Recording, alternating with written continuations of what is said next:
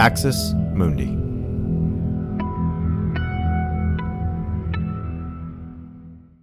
You're listening to an Irreverent podcast. Visit irreverent.fm for more content from our amazing lineup of creators.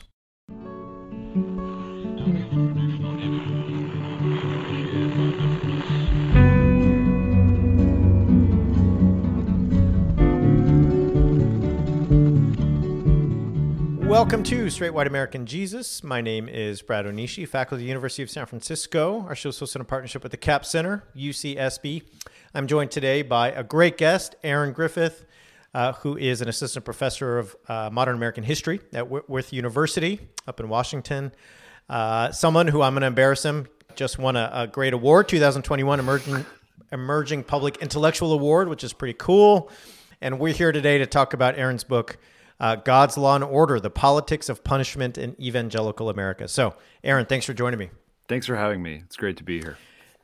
E- even more glad that you joined me because I know you did some holiday travel that was uh, a little bit a little bit nightmarish and so you made it you're you're out of the car out of the plane in a warm house and ready to talk about god's law and order that's is, you know what that's right. I honestly, I would talk about anything from a uh, war from a non-plane situation uh, right now. So we can talk about whatever right. you want. Yeah.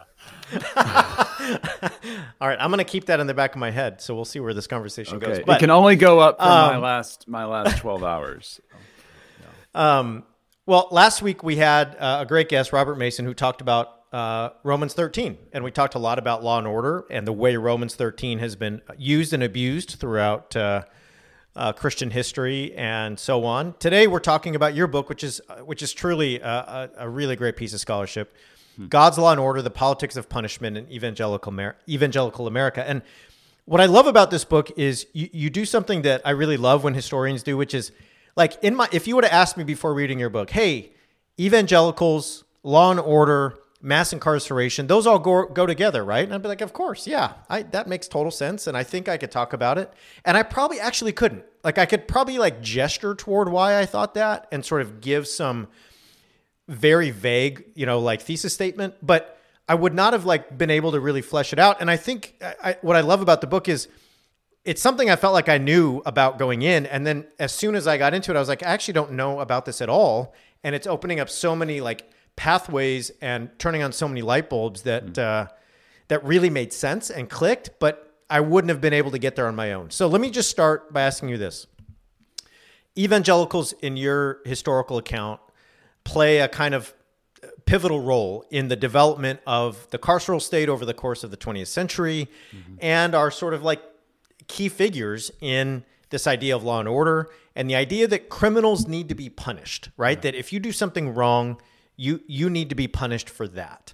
So, first question is this: Why did crime and punishment matter so much to evangelicals? Like in the mid 20th century, 1940, 1950, yeah. and how did they sort of frame this theologically and politically?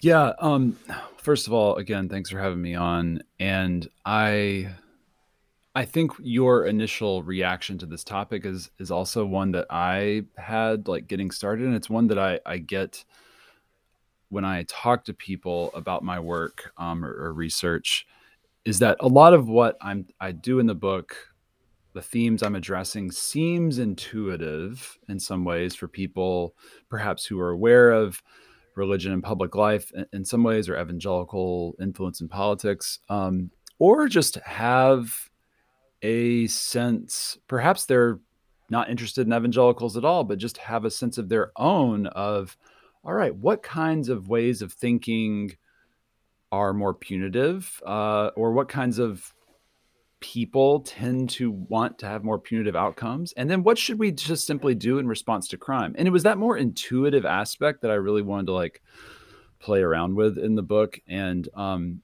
both in the sense of hopefully reframing some things or even just offering historical background to some things that people take uh, for granted pushing back in places where I saw that we could clarify or even um, change the, the, way we view stuff, but also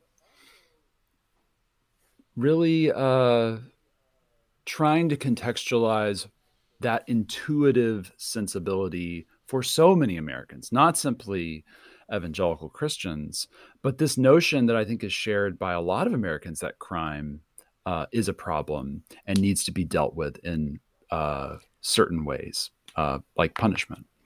And it was that assumption that I really wanted to try to to wrestle with in the book was like, where do we even get this notion? Where when we just when Americans expect to have police and policing be a major feature of their lives, why is that seemingly normal? Why does that why is why do we just look at prisons and expect them to be a part of our uh, social existence? Where does that come from? What is the religious history there? And so that was, in some ways, like the big or a major reason why I got into the, the work and something that animates um, my uh, thinking even to today. But more specifically to um, your question, um, crime and punishment mattered to evangelicals in two very broad ways. Um, so, first, there's the crime part.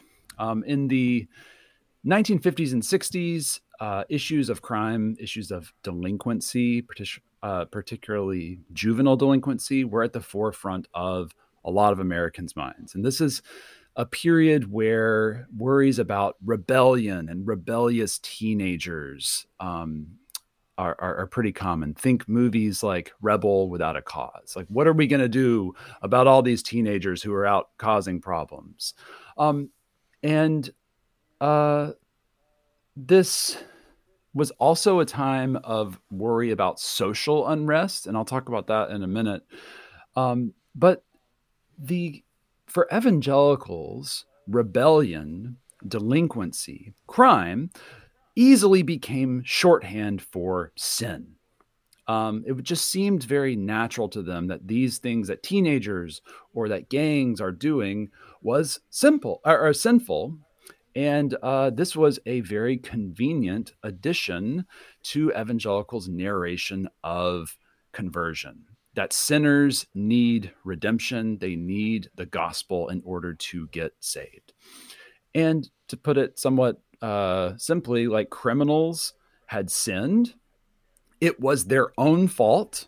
They had chosen to commit a crime, they had chosen to be rebellious or to join the gang or, or whatever, and were culpable. Um, and it wasn't their crime was not fundamentally because of social conditions or other systemic explanations. And in the 50s and 60s, this became like a very common trope that lots of evangelicals uh, started putting forth, not in a, a formal or academic analysis of the crime problem as much as in just their preaching. So, uh, preachers like Billy Graham and David Wilkerson, who are very popular at mid century, are putting this formula to work uh, to great effect um, as a metaphor for the plan of salvation um, that here are uh, sins that are being committed by these criminals and they need to receive the gospel, uh, but also in their outreach to populations that they deem as criminal, like gangs, juvenile delinquents, um, and increasingly prisoners. So, this is the story of uh, the 50s, especially. Um, but in the 1960s, there's also an increasing concern from many white Americans about unrest and social disorder in the midst of the civil rights movement, uh, anti war protest, and in uprisings in American cities, um, what they would have uh, called riots.